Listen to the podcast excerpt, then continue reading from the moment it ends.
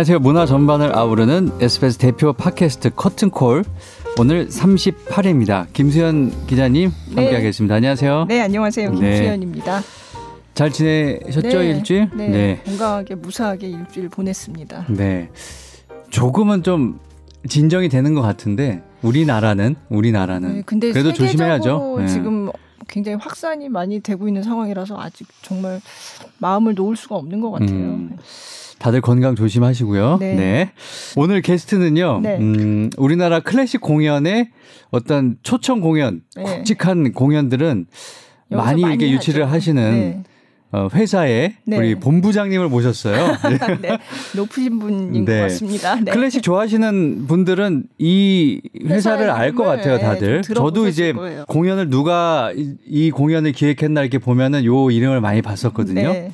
자, 공연 기획사 빈체로의 송재영 본부장님 모셨습니다. 안녕하세요. 안녕하세요. 네. 반갑습니다.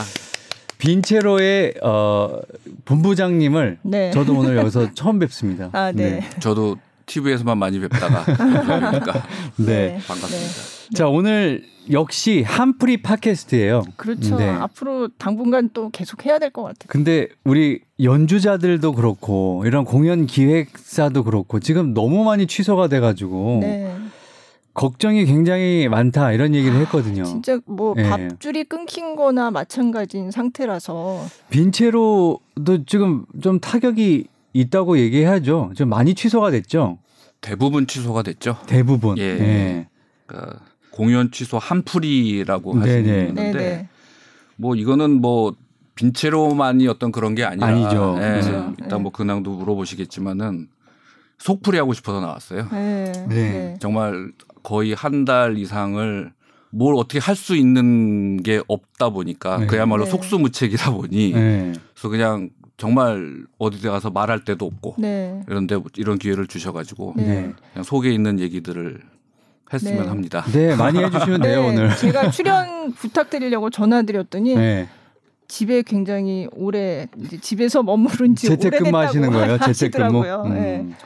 그러니까 저희는 공연을 뭐 이제 주로 해외의 유명한 단체들 오케스트라라든지 또 유명한 이제 연주가들을 하다 보니까 음. 보통 1년에 한 10개에서 15개 정도 네. 공연을 하거든요. 네. 네. 그러니까 이제 뭐 무슨 시즌이 있는 것도 아니고 네. 그러니까 한 달에 한 번, 두 번. 이렇게 하는데 굉장히 이제 규모들이 조금 크죠. 큰, 네. 네. 이러다 보니까. 그런데 상반기에 지금 예정되어 있던 게 이제 여기 이따 말씀드리겠지만 뭐 2월에 보스턴 심포니라든지 네. 네. 그다음에 물론 3월에는 이제 김선욱 씨 리사이틀이 있었긴 했지만 음, 네. 그분도 이제 베를린에 사시, 사시기 때문에 들어올 수가 없었고 음. 그다음에 5월은 저희가 공연이 없고 네. 네. 6월에도 이제 그 베토벤 본 오케스트라 또는 뭐 베르겐필 이런 것들이 예정돼 있었는데 다 현재로서는 지금 취소요. 물론 뭐 베토벤 오케스트라 같은 경우는 예정은 돼 있는데 앞으로 상황이 어떻게 될지가 음. 그렇죠. 모르다 보니 네. 이렇게 되면 그것마저 취소가 되면 9월까지는 아무것도 없는 거예요. 9월까지는 네. 보통 이제 7, 8월은 여름 여름 시즌이다 시즌. 보니까 네. 거기는 오프 시즌이에요. 네. 그래서 저희가 뭐 이렇게 초청할 수 그들이 일정이 안 되죠. 대부분 이제 유럽의 휴가 기간이고 가니까. 또는 이제 페스티벌에 집중을 하다 보니까 네. 네. 이제 보통 저희가 시즌이 그래서 3월에서 6월, 음. 그다음에 9월에서 12월. 네. 요게 이제 그 저희 입장에서는 제일 중요한 시기인데 네. 음. 이제 요렇게 봐서는 지금 9월까지는 아무것도 없게 된 겁니다. 음. 할 수 있는 게 없어요. 작년에는 어떤 그 팀들이 왔었죠? 좀 큰 팀들이 우리 그러니까 빈체로에서 제가 여기서. 공연 제가 2004년에 빈처를 들어와 가지고 네. 네, 올해가 한 17년째 되는 네. 것 같은데 어 이제는 뭐 작년에 뭘 했는지가 기억이, 기억이 안 나요.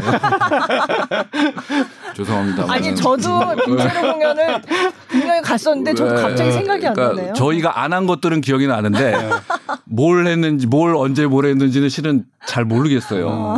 예, 중요한 아니, 것들은 많이 했으니까 네. 예. 네. 아, 이 공연 정말 가고 싶다 하는 그 큰 공연들을 보면 어, 공연 기획이 다 빈체로예요, 많이, 대부분. 많이 음. 했죠. 뭐 정말- 다른 정말 큰 기억이 안 공연 나네요, 진짜. 기획사들도 예, 많이 예, 있는데 이제 예. 빈체로가 특히 어, 좀 전에 말씀하셨지만 올해 그 보스턴 심포니 내한 공연이 음. 이미 뭐 취소가 일찌감치 네, 네. 취소가 됐지만 이거 사실 굉장히 기다리신 분들이 분들 많거든요. 예. 네. 그러니까 이제 보통 저희가 뭐 클래식 좀 듣는 분들이라든지 이런 분들이 뭐 이제 그 예전에 2008년 뭐 그라모폰에서 네네. 선정한 뭐 세계의 세계- 20대 오케스트라 네. 예. 뭐 이제 물론 이제 평론가들이 한 거기 때문에 뭐 좀 객관성이 좀 결여될 수 있겠지만은 음. 그게 이제 많이 이제 본의 아니게 기준이 됐었죠. 네, 근데 그쵸. 거기서 거의 유일하게 안 온 오케스트라가 보스턴 심포니거든요. 네. 보스턴 심포니가 뭐 6인가 7인가 뭐. 음. 근데 그랬을 우리나라 내한 공연을 한 번도 한 적이 한 없어요. 번도 한 적이 없어요. 없어요. 인연이 네. 그 전에도 오려고 했다가 이게 이제. 재밌는 이, 그게 하나 있는데 네. 첫 내한을 하려고 했던 게 1960년이에요. 어, 그러니까 오래전- 60년 전이에요. 네. 네. 저희 뭐 저희가 상상이 다 태어나기 전이셨을 네. 것 같은데 네. 상상하기 전이었겠죠. 그러니까 그 당시 뭐 샤를르 민시라는 네. 그런 네. 보스턴의 네. 아주 옛날. 옛날, 네. 지휘자가 네. 계셨는데 이분하고 해서 이제 뭐 그 당시 아시아, 오세아니아 투어를 계획을 음. 하고 있었대요. 음. 네. 그래서 한국에서는 그 당시에는 뭐 기획사 이런 게 없었고 네. 주로 이제 신문사들이 많이 했었는데 아, 그쵸. 동아일보에서 네. 주최를 하려고 했었는데 신문사 문화사업 팀이 많이 그렇죠. 했죠. 네. 네. 그런데 그 이제 1960년 6월 날짜는 정확히 모르겠어요. 6월에 이제 한국에 첫 내한을 하려고 했는데 아유, 그때가 60년이 뭔지 아시죠? 네. 네. 역사적으로 역사적인 네. 그4.19 네. 네. 그거가 나서 캔슬이 됐죠. 어. 취소가 됐죠. 나라 상황이 네. 음, 그쵸. 할 만한 지금 상황이 네. 아니었기 때문에 그때는 네. 그리고 본의 아니게 60년이 흐른 거예요. 어, 그러네요. 딱 예, 60 년이에요. 지금 2020년이니까 딱 60년 만에 이제 네. 정말 그러니까 요번에 그 당시도 경제년이었겠죠? 어. 네. 지금도 경제년이고 어 그러네. 아니 근데 인연이 참 없네요. 그럼 네. 그 전에 그 60년 사이에 어느 그러게요. 얼마나 많은 뭐 런던 그죠. 뭐 이렇게 됐는데 참 인연이 안 됐던 것 이상하게 같아요. 여기는 그죠. 네. 예. 그러면 본부장님께서도 17년, 18년 근무하시면서도 한 번도 보스턴 심포니에 이렇게 try를 해, 안 해보셨어요? 그러니까 보통 네. 이제 저희가 어떤 오케스트라를 해외 유명한 뭐 그게 뭐 런던 심포니든 뉴욕 필이든 뭐 이런 네. 유명한 오케스트라를 데려올 때는 최소한 일정? 2년 네, 전, 네, 3년 전. 전에 이제 얘기를 하죠. 음. 음. 그러면 거꾸로 뭐 저희가 이게 보통 이제 아시아 시장을 일본이 있고 지금 이제 그렇죠. 중국 시장이 굉장히 커졌어요. 음. 커져서. 예. 한국 시장이 그렇게 이제 솔직히 말씀드리면 그렇게 크지가 않다 보니까 음. 보통 예를 들어서 일본이 한 여섯 번 뭐이 음. 정도 하면 한국은 한 번에서 두 번. 음. 네. 요즘은 이제 거꾸로 뭐 중국도 뭐 많이 하고 네. 이렇게 이제 엮게 되는데 한국은 시장 자체가 이렇게 크지를 못하다 보니까 단독으로 데려올 수 있는 여건이 못 돼요. 음. 그러니까 두 번만을 위해서 그들이 그 120명의 단원이 움직일 수는 없거든요. 네. 네. 여러 가지 부대 비용이 오케스트라가 뭐 개런티도 있겠지만은 최소한 뭐 120명 이상이 움직이다 보면 그게 항공에 네. 뭐 악기 운반에 그렇죠. 아유. 호텔 숙박에 이게 그렇죠. 이제 금액이 아니네요. 보통이 음. 아니거든요. 네, 네. 근데 보스턴은 본 그러니까 보통 그렇기 때문에 그쪽에서 먼저 이번에 우리가 예를 들어서 뭐 몇 년 뒤에 아시아 투어를 계획하고 있는데 네. 우리 보고 할 의향이 있겠느냐 이제 우리한테 먼저 연락이 오죠. 네. 음. 네. 저희가 먼저 하고 싶어도 할 수 없는 상황은 아니에요. 왜냐하면 두 번 하기 위해서 할 수는 없으니까. 아, 그치. 그러니까 대부분이 이제 물론 몇 개 오케스트라 같은 경우는 저희가 먼저 거꾸로 이렇게 음. 오퍼를 할 경우도 있어요. 네. 네. 야 우리가 한국에서 한 다섯 번 할 테니까 음. 데려와 네. 음. 오자 뭐 네. 이런 경우도 있지만 거의 드물고 음. 대부분이 일본이 됐던 중국이 됐던 이렇게 아시아 투어의 일환으로 음. 우리가 중간에 끼는 거죠. 아. 그러니까 온 김에 다 하고 가자. 그렇죠. 그렇죠. 그들 네. 입장에서는 네. 이제 그게 아시아 네. 투어가 되는 네. 거니까 네. 그렇다고 한국을 뺄 수는 없으니까. 음. 네. 예. 그러니까 그런데 보스턴은 지금까지 한 번도 60년 동안 오퍼가 온 적이 없어요. 아. 그럼 뭐 중국하고 일본은요? 건지. 중국, 일본은 갔었나요? 또 별로 제가 알기로는 정확히 데이터를 봐야 되겠지만은 그들이 별로 그렇게 미국에 투어에 적극적이지 않았나 미국에 예, 봐요. 적극적이지가 않았어요. 네. 그러니까 네. 뭐 속된 말로 아쉬울 게 없었던 건지 음. 뭐 그러지 않았나 싶어요. 음. 음. 예. 음. 아니 그러면 그런 오케스트라가 딱 오면 그런 부대 비용들을 다 그 공연 기획한 데서 다 돼야 되는 건가요? 그러면? 그러니까 그게 고스란히 그 그러니까 소위 제작비라는 게 이제 나오잖아요. 네. 제작비 안에는 어 그들의 개런티가 예. 그렇죠. 들어갈 것이고 그다음에 아까 말씀드렸던 항공 음. 네. 항공은 사람도 있고 악기 운반도 있고. 있고 음. 여러 가지 그다음에 이제 호텔 네. 네. 요게 제일 크죠. 네. 거기에 이제 이들은 그 세금도 있지 않아요? 세금이 커요. 그렇죠. 이들은 이제 만약에 돈을 벌러 오는 거기 때문에 네. 저희가 네. 원천직 해외 원천직 돈을 내야 돼요. 음. 음. 그러니까 요게 다 합쳐서 전체의 제작비가 나오겠죠. 네. 물론 네. 이제 대관료라는 것도 있을 것이고 네. 저희가 또 홍보를 하잖아요. 네. 아, 그렇죠. 그런 게 해서 전체 제작비가 있고. 나오는데 네. 그걸 가지고 저희가 티켓 가격을 정하는 거죠. 음. 음. 네. 그러니까 각 오케스트라마다 이제 등, 뭐 등급이 아닌 등급이 다 다르잖아요. 네. 이게 이 사람들은 개런티가 얼마일 수도 있고 다 천양지차다 보니까 그렇게 해서 티켓 가격을 정하는 거죠. 음. 그래서 이제 해외 오케스트라가 뭐 비싸지만 비싸네, 음. 뭐 30만 원, 네. 40만 원 하네. 근데 네. 그럴 수밖에 없는 없는 거구나. 상황인 네. 거죠. 그러니까 아마 SBS에서 예전에 아마 금호랑 베를린 필도 하셨던 네, 기억이 제가 맞아요. 나는데 네. 그 여태까지 아마 지금껏 최고가가 아마 베를린 필이 45만 원인가? 45만 원. 음. 네. 최고가 예. 티켓이. 그 이제 네. 두장 사면 90만 원이란 말이에요. 네. 예. 데이트를 뭐 예를 들어서 누구랑 데이트를 하기 위해서 90만 원 사야 되는데 네. 그거 한 100만 원 드는 거잖아요. 네. 네. 근데 베를필 같은 경우는 90만 45만 원에 팔아도 아마 수익이 안 났을 네. 거예요. 그때 듣기로는 네. 어쨌든 그걸 그래서 이제 대기업의 협찬 그런 네. 걸좀 받아서 그걸 저희도 이제. 그런 식으로 가는 네. 거죠. 음. 네. 단독으로 하기는 힘들고 힘들죠. 힘들고. 네.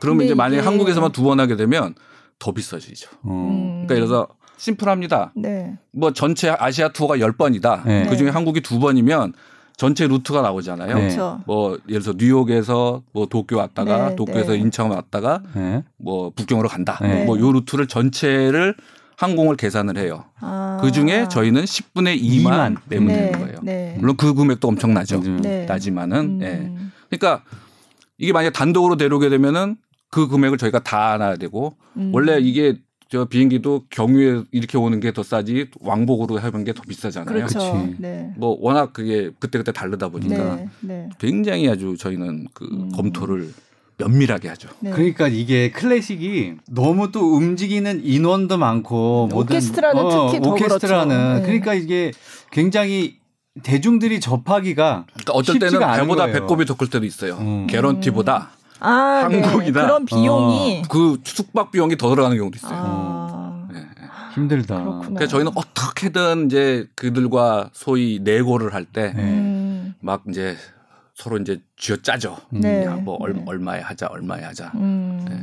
근데 그게 우리나라에서 공연을 두 번만 하는 게 아니라 이제 이를테면 지방 공연장에서도 많이 하고 이렇게 해서 공연 횟수가 많아지면 좀 많아지면 제일 거죠. 그렇죠. 음, 네. 네. 어차피 한국을 와서 네. 한 번이나 두 번 하는 것보다는 그렇죠. 여러 번 하면은 네. 어차피 비용은 똑같으니까 네. 음. 네. 서로 쉐어가 되면 이제 세이브가 되는 건데 그렇죠. 네. 이제 오케스트라도 뭐 우리가 흔히 아는 뭐 그런 큰 오케스트라들은 어떻게 보면 제작비가 비싼 거잖아요. 네. 네. 이제 그런 거를 소화할 수 있는 공연장이 또 전국에 몇 개가 없는 음. 거예요. 음. 그치. 네. 네. 네.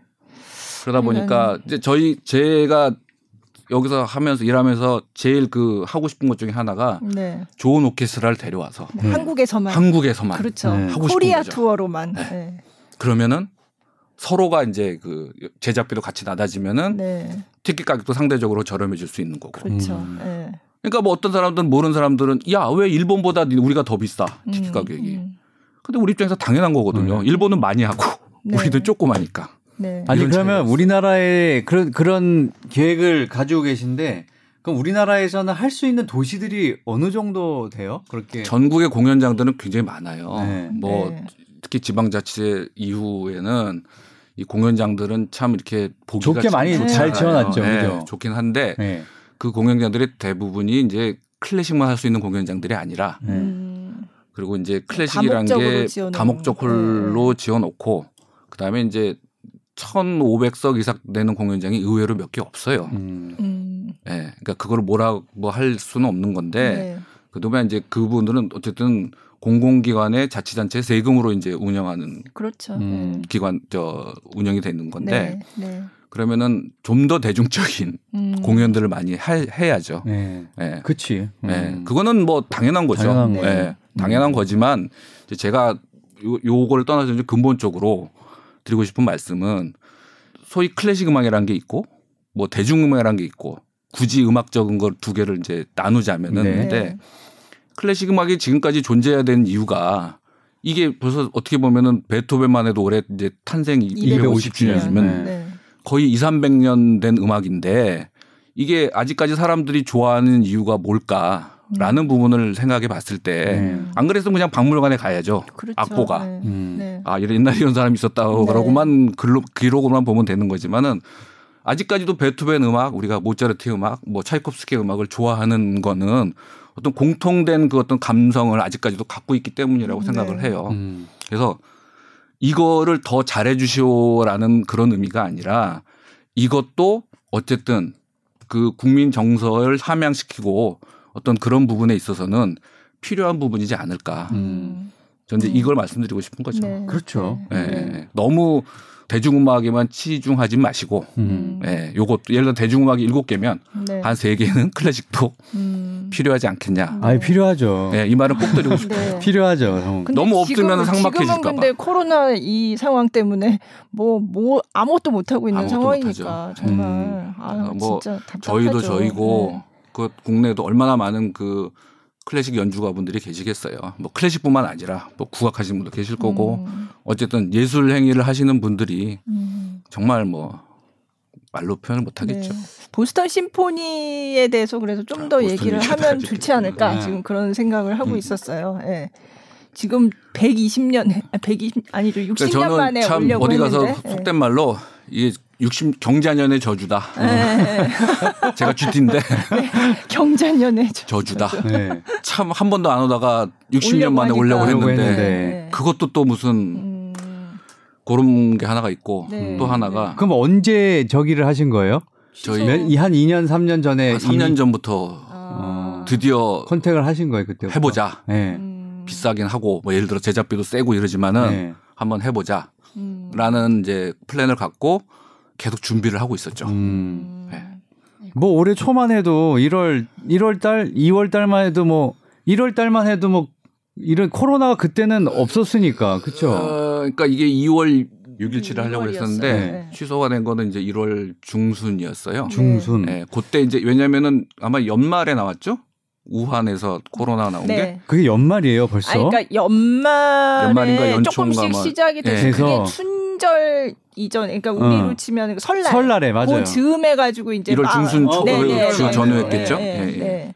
그래서, 그래서 일찌감치 취소를 하셨네요, 그러니까. 그러니까 좀 특이한 케이스들이 있는데 요, 요 취소 얘기를 하시, 하 드리기 전에 네. 그러니까 저는 이- 지금까지 공연 취소란 거를 해본 적이 없죠. 음. 여태까지 그런 일들이 음. 없었기 때문에 네. 그러다 작년 10월에 한번 겪은 겪었었어요. 음, 그럼 저희가? 어떤 공연을요? 저희가 그 베를린 도 이제 저희가 한 게 기억이 난다 이제. 아.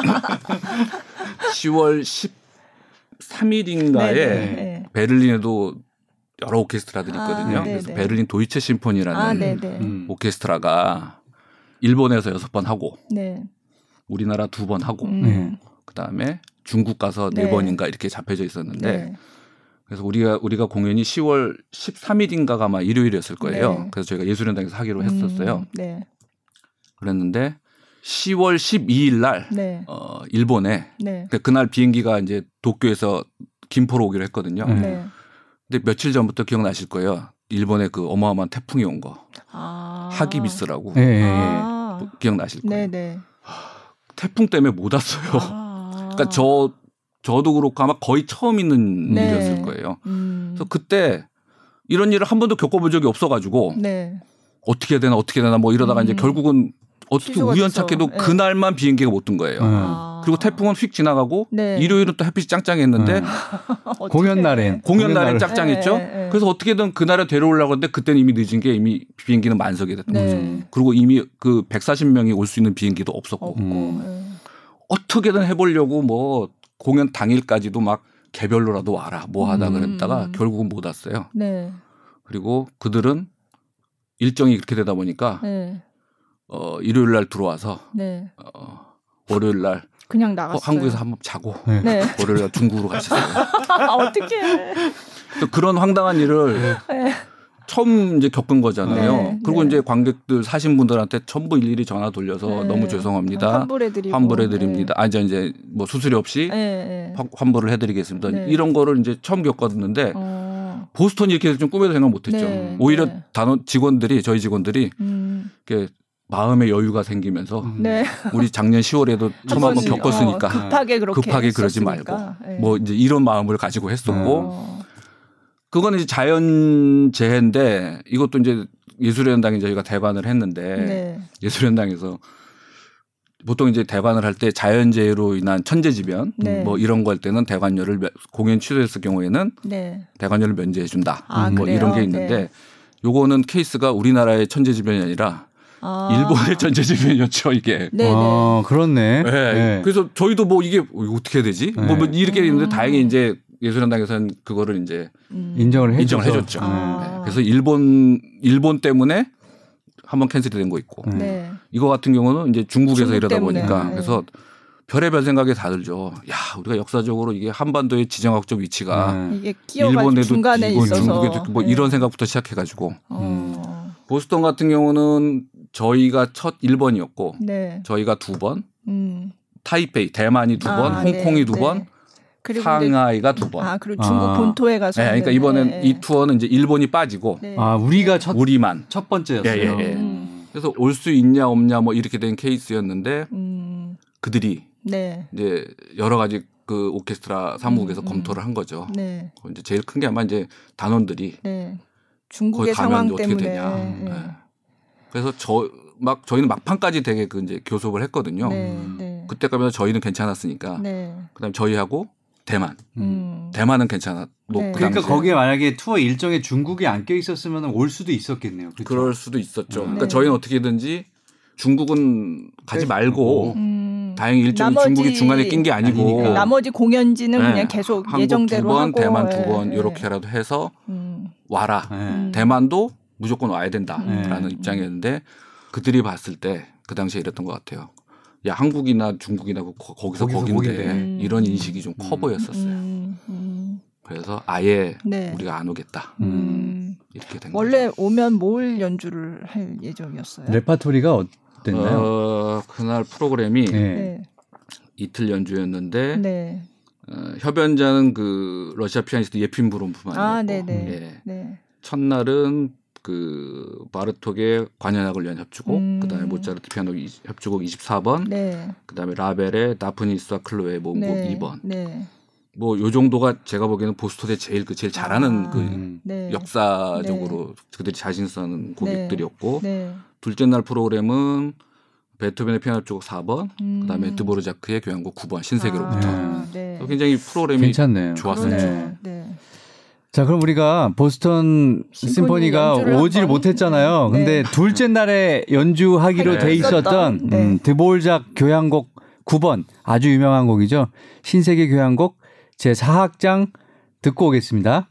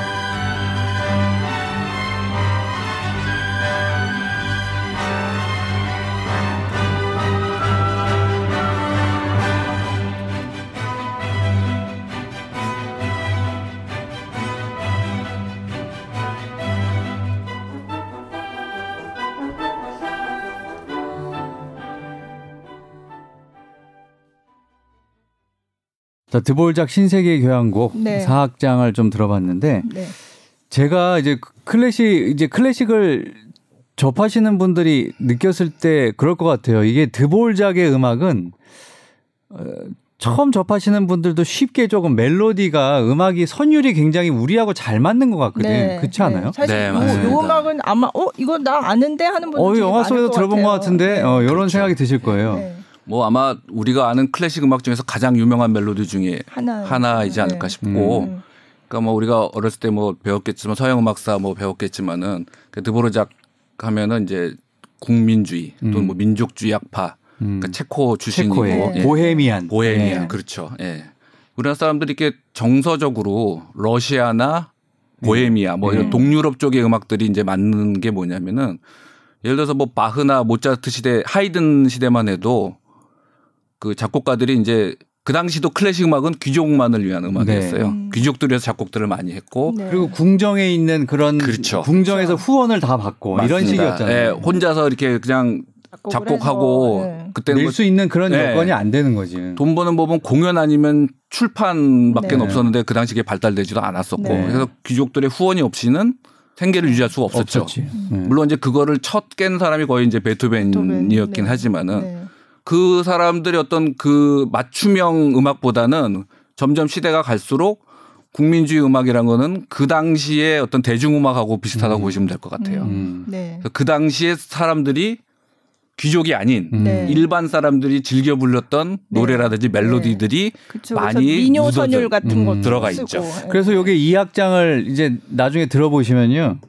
이게 신세계 교향곡이 미국에 가서 교수로 네. 있을 때 지은 거잖아요. 그래서 이 악장은 그 저기 그 뭐예요? 흑인의 유명- 어떤 전원풍 유명한- 어 요런 느낌이 많이. 나거든요. 네. 예. 뭐이 악장은 뭐 고잉 홈이라는 네. 그런 뭐 흑인 연가로도 네, 불렸다고 네. 하는데 실은 그 멜로디도 거의 체코의 선율이라고 음. 저는 네. 알고 있어요. 음, 그러니까 음. 드보르작이 뉴욕 그 음악원 원장으로 왔는데 네.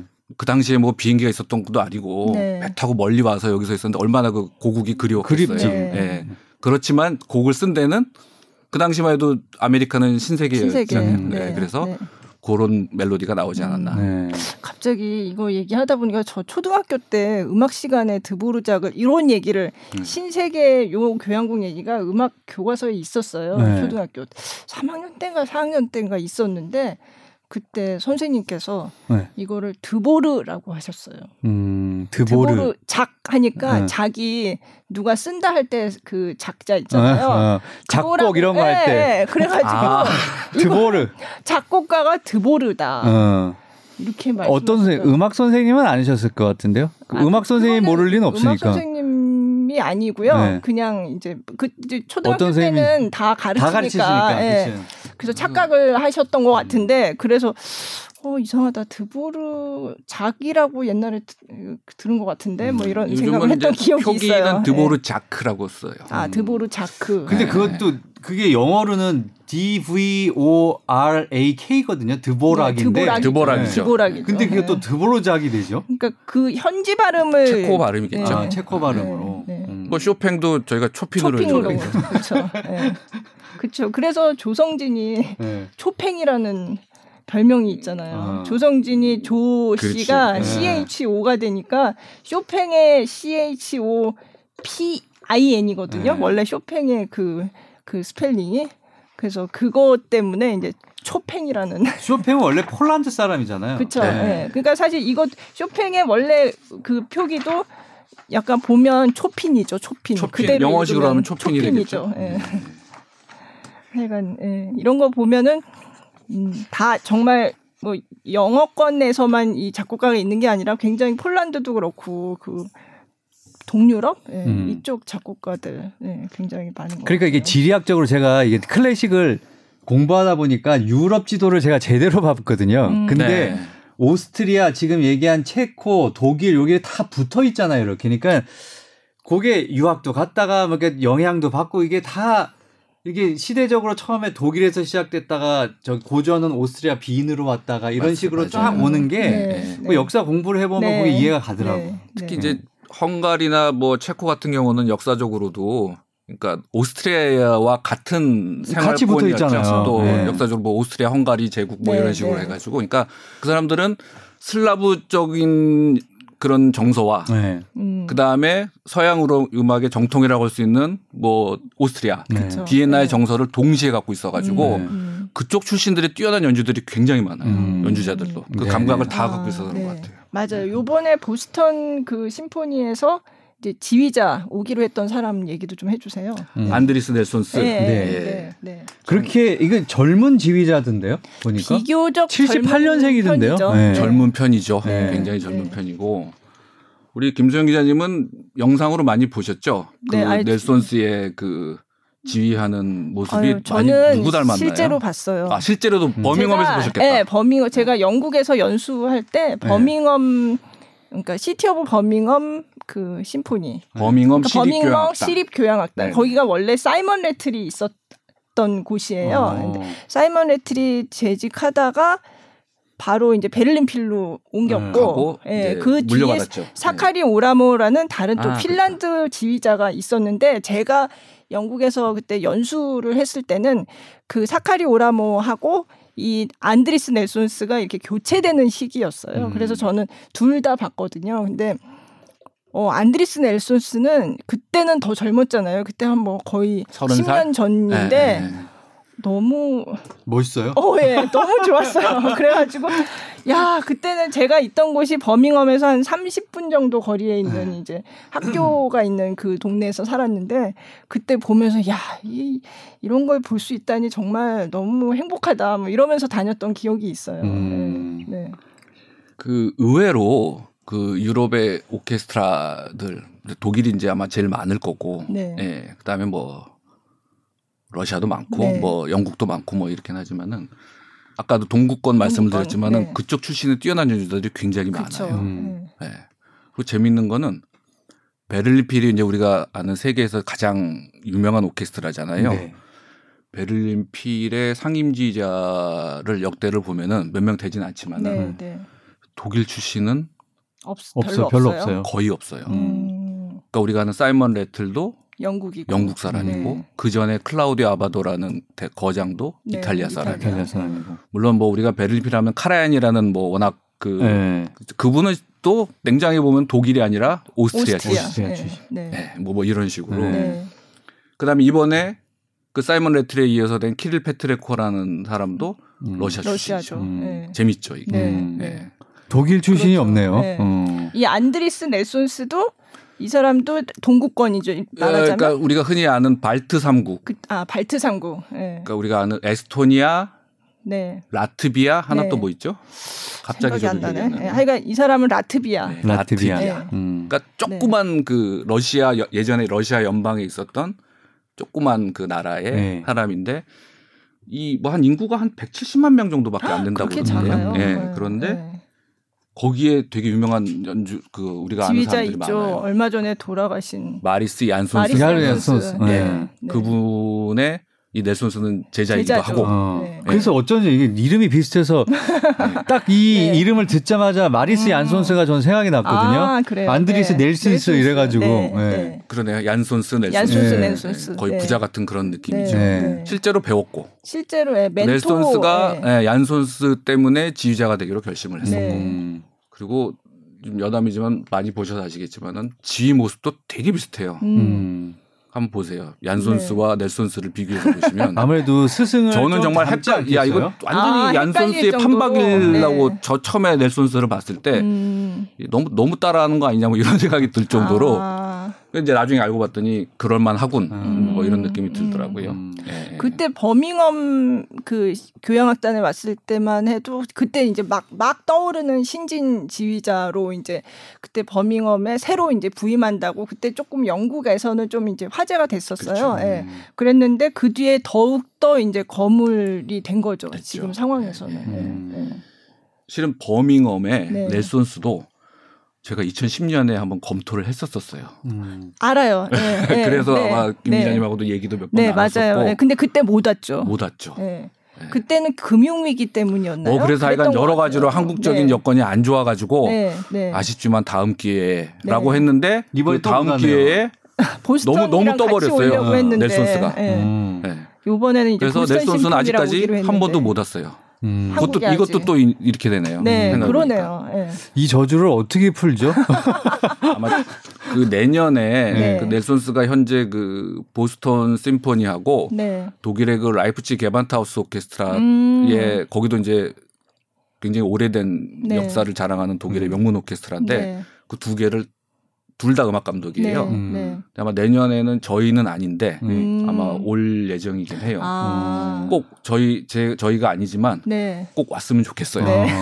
아, 그러니까 다른 기획사에서 그렇죠. 네, 네, 네. 네. 섭외를 네. 한다는 네. 거죠. 네, 네, 네. 아, 라이프지 개반트하우스. 네. 음. 네, 그- 넬손스도 한 번도 못 왔네요. 그러네요.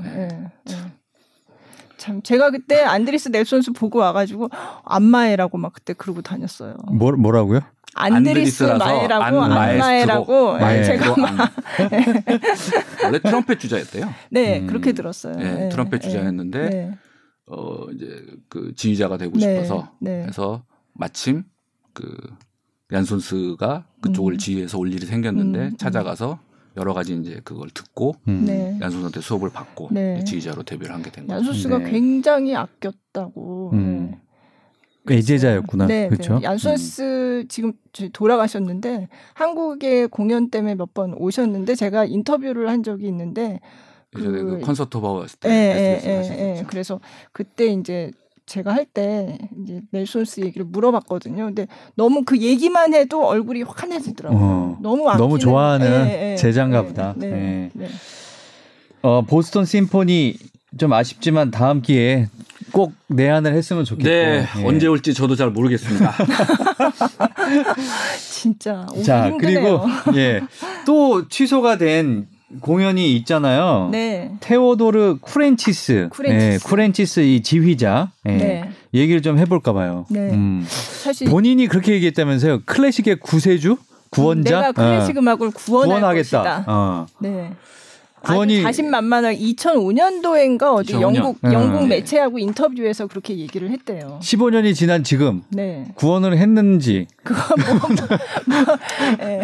어, 아직까지 팬데믹은 아닌 것 같고 예. 그만큼 뭐라 뭐라 그래 그러면 신세대들한테 신세대들을 이 클래식 업계로 끌어들일 수 있다 이뭐 그런 음, 뭐 느낌인가요? 그런, 어. 그러니까 음, 신, 그렇죠. 네. 그러니까 클래식의 영역 바운더리가 네. 굉장히 이 사람으로 인해서 넓어졌다. 넓어졌다. 네. 음. 그러니까 소위 요즘 이제 유럽을 보면 그러니까 유럽 연주자들이 한국 와서 되게 기분이 좋아해요. 네 음. 맞아요. 왜냐하면 네. 한국 관객들이 젊은 사람들이 다 많은가요? 젊어. 네. 맞아요. 그리고 네.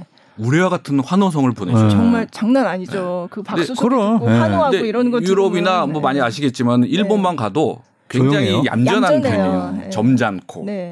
네. 아 근데 유럽 이렇게 영상을 유럽이나 이렇게 해외 관객들이 오히려 막 기립박스 잘해주고 호응이 더 좋지 않나요? 아 그런 거 같지 그렇지는 않은데. 않아요? 예, 예. 어. 그러니까 어떤 그런 의미보다는 어떤 박수의 질이 너무 좋아하는 너무. 좋아하니까. 너무. 좋아. 그러니까 가끔 오해를 해요 네. 사람들이. 예를 들어서 우리가 잘 모르는 연주가 나 왔을 때도 네. 그리고 나 관객들이 자기들 제가 봤을 때는 우리 공연이지만 네. 아 쟤들 연주를 참 이번엔 못하네 이렇게 음. 들 수도 있잖아요. 근데 아낌없이 박수를 보내줘가지고 그들로 하여금 착각을 하게 만들어요. 아, 우리가 잘했구나. 우리가 잘했구나. 뭐 이럴 정도로 한국 사람들은 너무 박수에 아 굉장히 열정적. 열정적이에요. 그러니까 그들이 치는 뭐 기립이나 이런 그런 태도의 문제가 아니라 어떤 그 들으면 네. 음. 딱 끝나고 나서 박수 소리나 환호성을 들으면 아는구나. 아, 그 사람들은 음. 알죠. 아, 알는구나. 어라? 어, 이런 이게- 분위기? 네. 뭐 이런 거예요 네. 이게. 일단 굉장히 젊고 네. 에너지가 그래서 넘치고. 야 우리 다음에 또 올게 뭐 이런 경우도 있어요. 그래서 음. 속으로 아이 니네 안 불러 앞으로 뭐 이런 경우도 있지만 그리고 우리가 보기 어려운 또 오케스트라니까 세계적인 음. 네. 네. 아니, 또 마음을 열고 보잖아요. 그런데 네. 아, 이런 얘기 해도 되는지 네. 모르겠지만 하셔도 돼요. 저희는 이제 저는 이제 현장에 있잖아요. 네. 이제 네. 그들이 어떨 때 보면은 이렇게 굉장히 불성실하게. 임하게 오는 것도 그러니까 있어요. 제가 보기에는 그런 건데 물론 음. 그들도 예를 들어서 멀리 왔고 네. 멀리서 왔고 뭐 시차의 문제도 있고 그다음에 예를 들어서 뭐 아시아 투어에 우리가 맨 마지막에 다 이런 경우도 있거든요. 음. 그러면 이게 얼굴에 딱 보여요. 아. 힘들어하는 모습들이. 음. 네. 그러면 이제 딱 그게 나오죠. 네. 그러니까 저희는 리허설 할 때 그걸 느끼죠. 음. 음. 얘들 많이 피곤한가 보네. 음. 음. 예. 또는 이 빨리 끝나고 갈라나 이렇게, 이렇게 불성실해. 음. 물론 음. 대부분의 프로들 프로들이기 때문에 이 리허설 할 때와 현장 그 시- 실제로 공연에 올라가는 정말 달라요. 백- 음. 전혀 달라요. 네, 네. 그러나 이제 가끔 그런 것들이 어쩌다가 한 번씩 보이기도 음. 한다는 이제 음. 그런 말씀인 거고. 음. 예. 음. 또 다시 앞으로 돌아가서 유럽은 이제 마- 클래식 유럽도 마찬가지. 클래식을 듣는 그 관객층들이 많이 이제 조금 그 연령대가 이제 높아지고 있는 네. 거죠. 유럽도 네. 마찬가지예요. 젊은 층들이라기보다는 근데 그들도 쿠렌치스를 보고 어 그러니까 신선한 거죠. 네. 네. 우리가 흔히 들었던 이런 예전의 어떤 그 해석이 아니네. 음. 음. 어, 이- 뭐 처음엔 뭐저 잘은 모르겠지만 뭐 이놈 봐라 이런 것들이 이제 그 네. 신드롬이 난 것 같아요. 어. 네. 그게 이제 계속 퍼지는 거죠. 네. 음. 그래서 일본만 해도 지금 작년 재작년 계속 몇번 왔댔는데 음.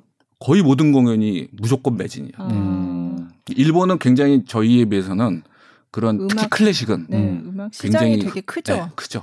음. 흡수력이 굉장히 빠른 네. 것 같아요. 음. 음. 하여튼 그런 면에서 이제 우리나라에서도 완전 이제 좀 알마 아실 만한 분들도 알고 이래서 이제 저희가 처음으로 한번 데려보려고 했는데 음. 역시 뭐 네. 어, 이번 사태 때문에 네. 아쉽네요. 아쉽고 저희가 이거는 저 저번 주에 이제 공식적으로 취소를, 알렸죠. 했는데 네.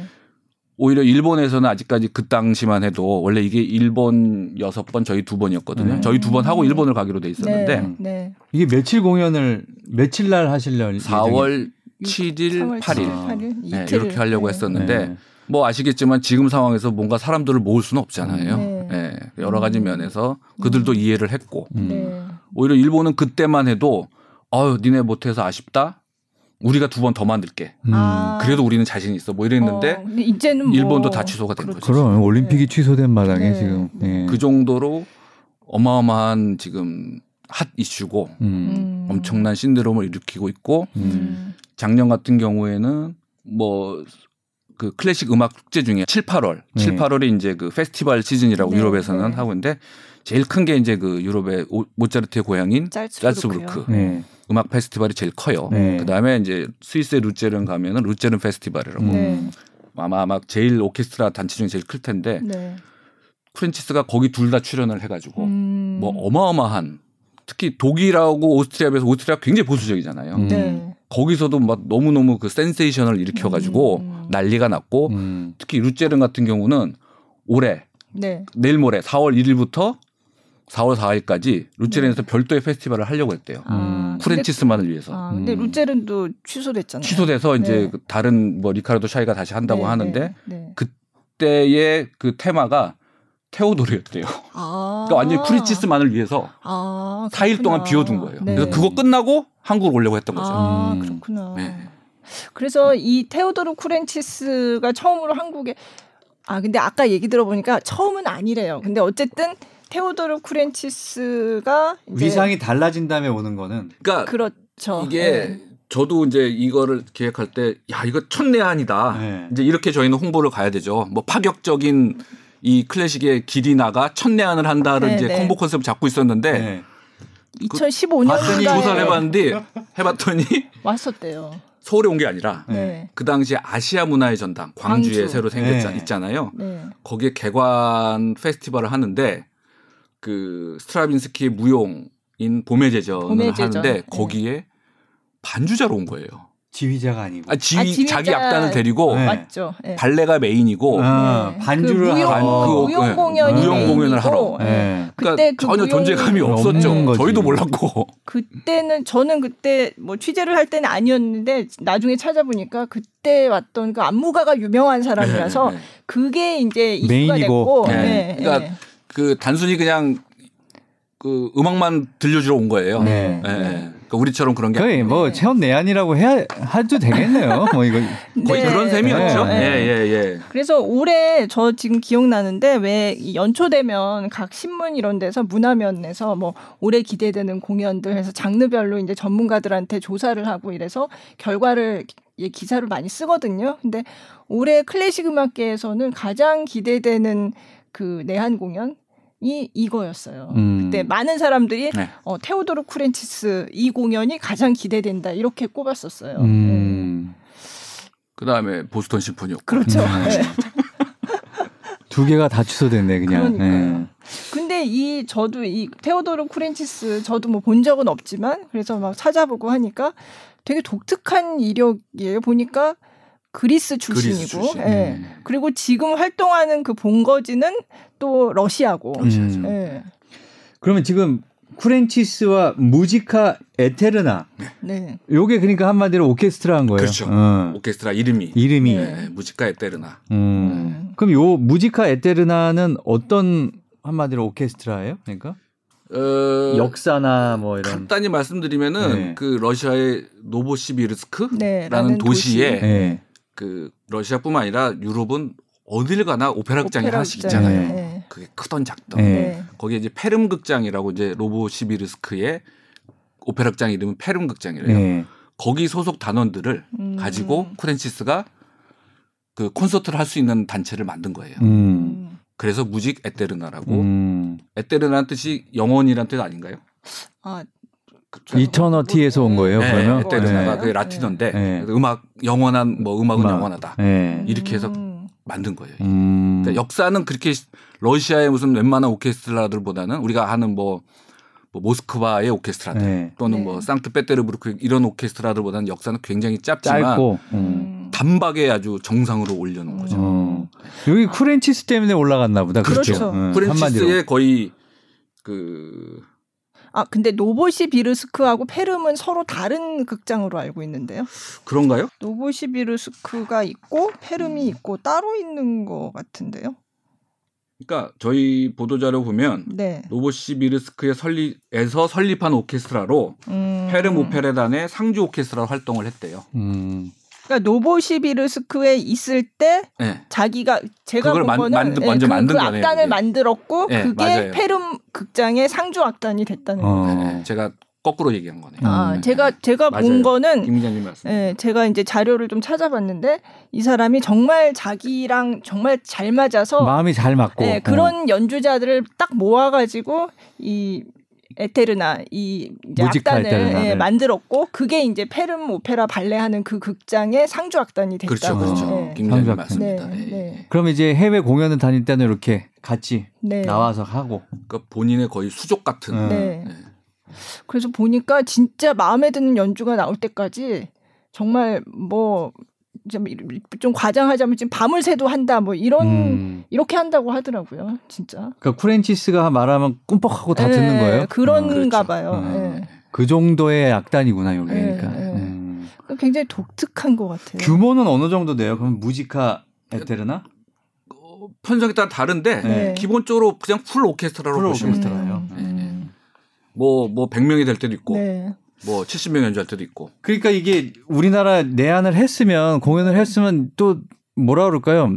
조금 새로운 오케스트라를 우리가 접할 수 있는 기회였네요. 그러니까 그렇죠. 완전히. 네. 아는 사람은 알지만 네. 모르는 사람이 봤어도 실은 무직 에테레나 그러면 무- 아시다시피 뭐 무슨 피라모닉 이런 게 안 붙기 안- 때문에 네. 그렇죠. 네. 모르는 사람도 실은 많아요. 네. 네.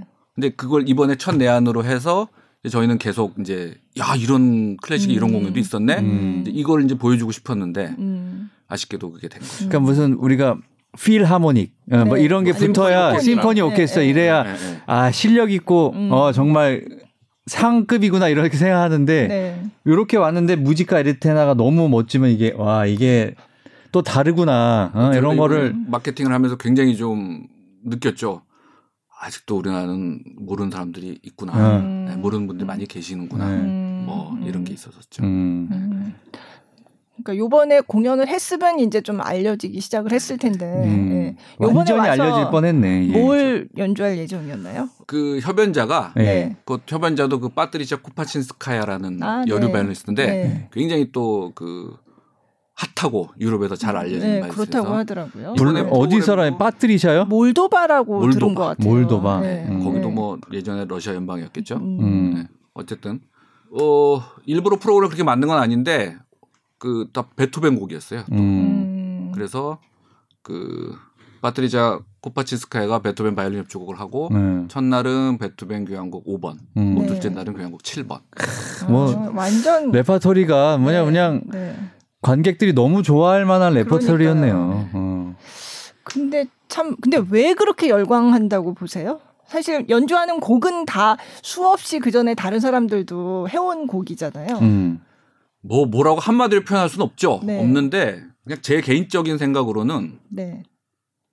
처음에 딱 들었을 때 우리가 흔히 듣는 그런 느낌이 아니었다는 네, 거에서 네. 출발을 한 것 같아요. 네. 네. 어라?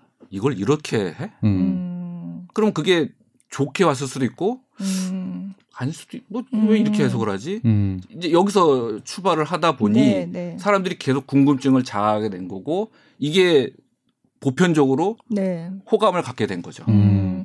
이게 만약에 이런 해석을 갖고 아니 뭘 해석을 이런 식으로 해? 그쵸. 라고 했으면 그냥 잠잠해졌을 텐데 네. 여기에 대해서 사람들이 많이 긍정적으로 보는 거겠죠. 네. 네.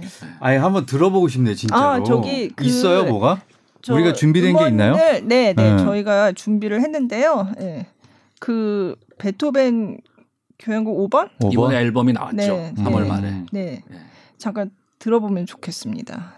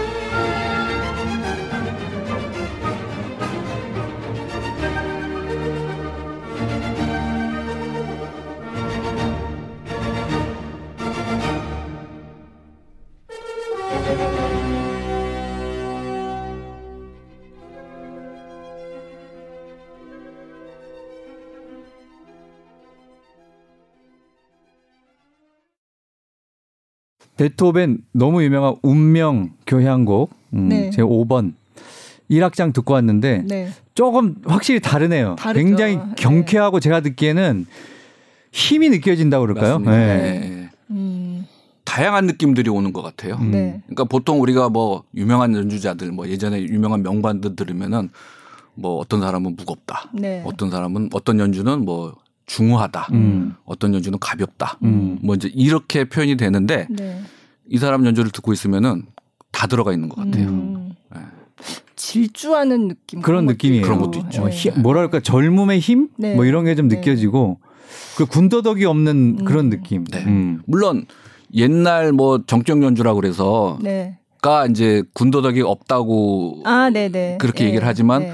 그에 비하면 또 굉장히 또 이게 음. 그 느낌이 네. 무겁고 이런 것도 있잖아요. 네. 음. 그러니까 뭐 원전 연주 혹은 당대 연주라고도 그렇죠. 하는 네. 그 옛날식으로 연주하는 그런 거 같기도 한데 또 그거랑 또 다른. 예, 음. 중후함이 또 네. 같이 무게감이 네. 같이 들어있는 것 같아요. 그러니까 여기가 고악기를 써서 연주할 때도 있고 현대 악기를 네, 써서 네. 연주할 때도 있고 그렇다면서요. 네, 네, 네. 음. 참, 참 카멜레온 같은 악단이 아닌가. 음. 아까도 말씀하셨지만은 악단에 보다는 어떤 그 쿠렌치스의 음, 그 머릿속에? 네, 네. 여러 가지가 음. 들어있는 것 같아요. 음. 또 재밌는 거는 이 사람이 러시아에서 공부를 하고 활동을 하지만 그 러시아에 우리가 잘 아는 뭐 모스크바라든지 아니면 상트페테르부르크라든지 그런 대도시가 아니고 그렇죠. 잘 모르는 사실 뭐 물론 거기도 큰 도, 시라고는 하지만 그래도 이 약간 변방 같은 그런 지방 도시에서 또 활동을 한다는 게 솔직히 비주류죠. 그렇죠. 네. 네, 네. 근데 이제 비주류였지만 지금은 이제 주류가 된 음. 거죠. 그러니까 제가 90년대 이제 그때 들을 때 지휘자들은 네. 네. 이제 너무 할아버지들이 되셔가지고 음. 그때도 이미 좀 나이가 네. 뭐한 50대 이랬을 것 같은데 음, 그렇죠. 이 안드리스 넬슨스하고. 지금 테오도로 쿠렌치스가 다 70년대생이라면 네. 제친 형동생들인 거잖아요 네. 지금. 그렇죠. 그러니까 예, 예. 보면서 이제 세대 교체 세대 교체. 예. 네. 어, 그렇죠. 점점 일어나고 있는 사실 있습니다. 더 젊은 지휘자들도 요즘 아주 잘 많이 있죠. 나가는 사람들이 음. 많이 있고 그요 두 사람 말고 또 잘 나가 뭐 소위 잘 나가는 지휘자 누가 좀 소개할 만한 사람이 누가 있을까요? 아까 말씀드린 그 베를린 필하모닉 이번에 사이먼 레틀에 이어서 네. 수장이 된 어, 키릴 페트렌코 네. 페트렌코 여기도 1972년생 72년생. 동갑이죠. 음. 네. 그 다음에 그 저희도 몇 번 데려왔지만 그 런던 필하모닉의 음악 감독이었고 조만간 그 바이에른 국립 가- 네. 오페라에 들어가는 블라디미르 유롭스키라는 음. 지휘자가 있는데 예. 네. 여기도 72년생. 네. 음. 그러니까 소위 지금 요 세 사람이 러시아 그러네요. 러시아 72 3인방이에요. 년생. 네. 72년생에. 네. 예, 예. 네. 그다음에 저쪽 남미라고 하면 요즘 이제 뜬 사람이 지금 현재 LAP를 맡고 있는 네. 구스타프 두다- 두다멜. 두다멜. 음. 네. 두다멜은 더 어리죠. 그렇죠. 더 젊죠. 제. 음. 나이는 기억이 안 나는데. 네. 예. 베네수엘라에서 왜 그 뭐였죠? 시스테마, 네, 엘엘 시스테마에서 시스테마의 길러낸 음, 지휘자다. 스타죠. 음. 네. 그래서 그쪽 그 남미 출신들도 꽤 있어요. 네. 음. 뭐 안드레스 오르소코 에스트라다라는 그 지휘자도 있는데 네. 빈필도 많이 연주를 하고. 아, 네. 네. 음. 그 다음에 여성 지휘자들도 많이 아, 요즘 지금 여성 활동을 많이 하는 것 많죠. 같고. 그 버밍엄 그 거기에 여성 지휘자가 얼마 전에 그 미르테가 뭐 이름이 굉장히 예, 복잡했는데 저도 기억이 안 예. 나요 지금. 근데 요즘 잘 나가는 여성 네네. 지휘자인데 버밍엄 그 교향악단의 그 음악 감독이었는데 그 코로나 확진을 받았어요. 받았다는 그 음. 뉴스가 나온 적이 있어요. 음. 예. 그러니까 뭐 지휘자들도 보니까 이제 세대 교체가 막 굉장히 많이 되고 있는 상황인 것 같고 네. 네.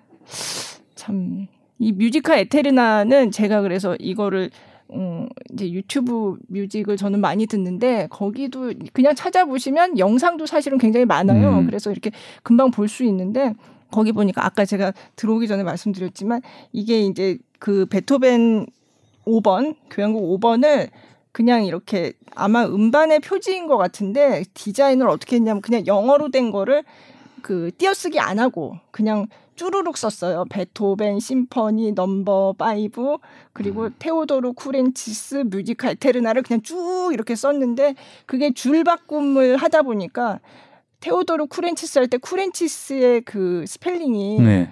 Current 네. 앞에만 따지면 따- 네. 딱 Current가 이게 한 줄에 딱 들어가는 거예요. 네. 저는 처음에 봤을 때 테오도르 Current라고 읽었어요. 음. 그거를 그걸 줄바꿈을 해가지고. 그러니까 뭔가 어떤 거대한 물결, 약간 음. 그런 느낌, 어떤 흐름, 요즘의 흐름, 약간 그런 식으로 읽히더라고요. 음. 예, 제가 봤을 때는. 그게 뭐 우연히 그게 그 이름이 마침 이 쿠렌치스라는 게 Current가 음. 있고 뒤에 ZIS가 붙는 게 쿠렌치스더라고요. 네. 제가 보니까. 근데 그게 줄바꿈하면서 내려가 버렸어요. 예, 예, 예. 그러니까 일부러 그렇게 디자인을 한것것 같은데 같아요. 예, 네, 의도적으로 그렇게 네, 한것 네. 같아요. 음. 그러니까 뭔가 지금 이 시대의 흐름, 그렇죠. 뭐 물결, 약간 지금 그런 클래식의 느낌. 대세는 나다. 예, 예. 뭐 이런 네, 상징이지 않을까 네. 싶습니다. 네. 오늘 정말 좋은 지휘자, 어, 또 우리 청취자분들이 잘 몰랐던 네. 지휘자에 대해서 아닌 거 굉장히 재밌네요 오늘. 네. 예. 자, 그 본부장님은 이 업계에 어떻게 발을 들이신 거예요? 워낙 클래식을 좋아하셔서 그러신 거예요? 아니면 어렸을 때부터 좋아했어요. 예.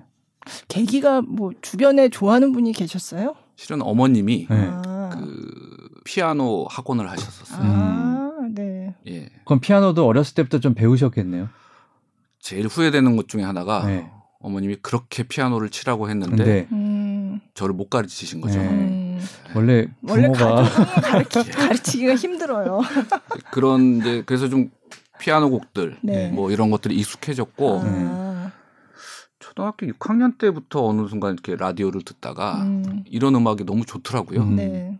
그래서 용돈 그 아마 중학교 1학년 때부터 본격적으로 이제 용돈을 받을 때마다 음, 그 당시에 그 기억나실 거예요. 성음 테이프. 네, 음. 네. 네, 그거를 이제 계속 네. 샀죠. 네. 그렇죠. 성음. 성음 네. 샀고 뭐 뭐 그 당시에는 테이프 아니면은 뭐 LP 뭐 이런 거밖에 없었고 뭐 영상도 뭐 레이저 디스크가 나왔을 아, 때막 그쵸. 어떻게든 뭐그 네.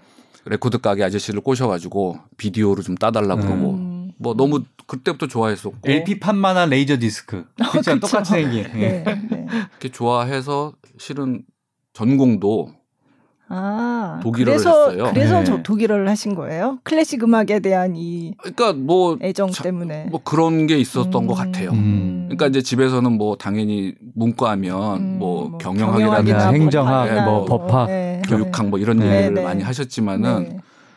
그냥 음. 무작정 도고 동문과를 가신 거예요? 예, 네. 뭐 굉장히 단순한 수도 있는데 음. 그래서 그- 그걸 전공을 했고 음.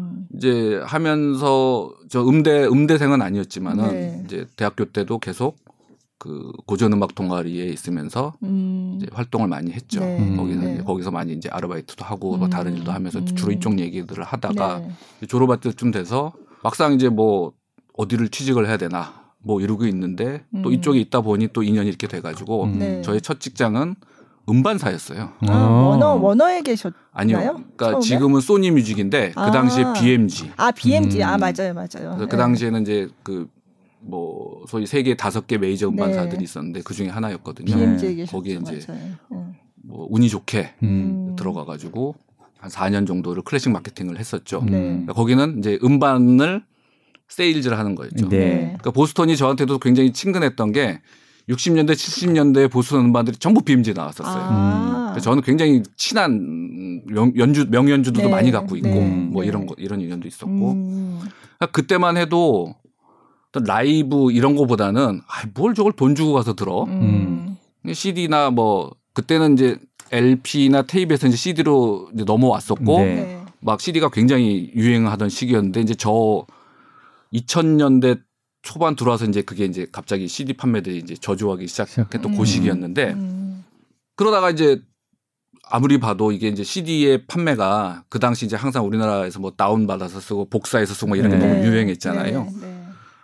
아닌 것 같다 싶어서 이제 BMG를 그만두고 음. 뭘 할까 고민을 하다가 또 이쪽에만 있다 보니 우연찮게 연결이 돼서 음. 이제 지금 있는 빈체로를 빈체로. 알게 됐죠. 네. 음. 그래서 여기 이제 들어갔고 음. 여기서 일을 하게 됐는데 어, 좀 연관지어서 다른 말씀을 드리고 싶으면은 그러니까 음반사에 있을 때는 CD나 그 당시에 기억나시죠? 그냥 DVD 네. 뭐 이런 게 이제 내가 음악 어, 귀로만 듣던 거를 DVD라는 매체를 통해서 실제로 영상을 보게 된 거잖아요. 음. 그러니까 거기서 이제 더 이 기쁨을 누렸고 네. 네. 시- 이쪽에 와서 보니 눈이나 귀로 듣던 게 아니라 공연장에 가서 보니까 네. 이제 온몸으로 느끼는 거죠. 그렇죠. 또 다른 희열을 다시 느낀 거예요. 네. 음. 그래서 야 이거는 내 운명인가 보다. 음. 그렇게 돼서 네. 지금까지 이제 공연을 하게 된 거고 음. 지금 뭐 아까도 말씀을 드렸지만은 연주를 못 하잖아요. 공연들이 없다 보니까 그렇죠. 어떤 뭐 네. 연주가 개개인 연주가에서부터 어떤 오케스트라나 오페라나 해서 이제 그 영상으로, 온- 영상으로 네. 온라인으로 많이 이제 그거를 스트리밍을, 스트리밍을. 하잖아요. 네. 네. 아쉽지만 그거라도 이제 보면서 위안을 느낄 수 있겠지만은 이제 그게 대안이 될 수는 없겠죠. 대안이 될수 없는 게 아니라 안 됐으면 좋겠어요. 음. 왜냐하면은 아무리 좋은 기계 뭐 그 앰프가 됐던 스피커가 됐던 그걸로 듣는 거와 네. 내가 내 눈으로 현장으로 그럼요. 가서 네. 완전히 다르지. 온몸을 드는 거는 너무나도 차이가 있기 때문에 네. 하루 빨리 이 사태가 진정이 돼서 네. 다시 이제 그 공연이 활성화돼서 음. 어 직접 가서 네. 현장을 접할 수 있는 그런 그렇죠. 날이 빨리 왔으면 네.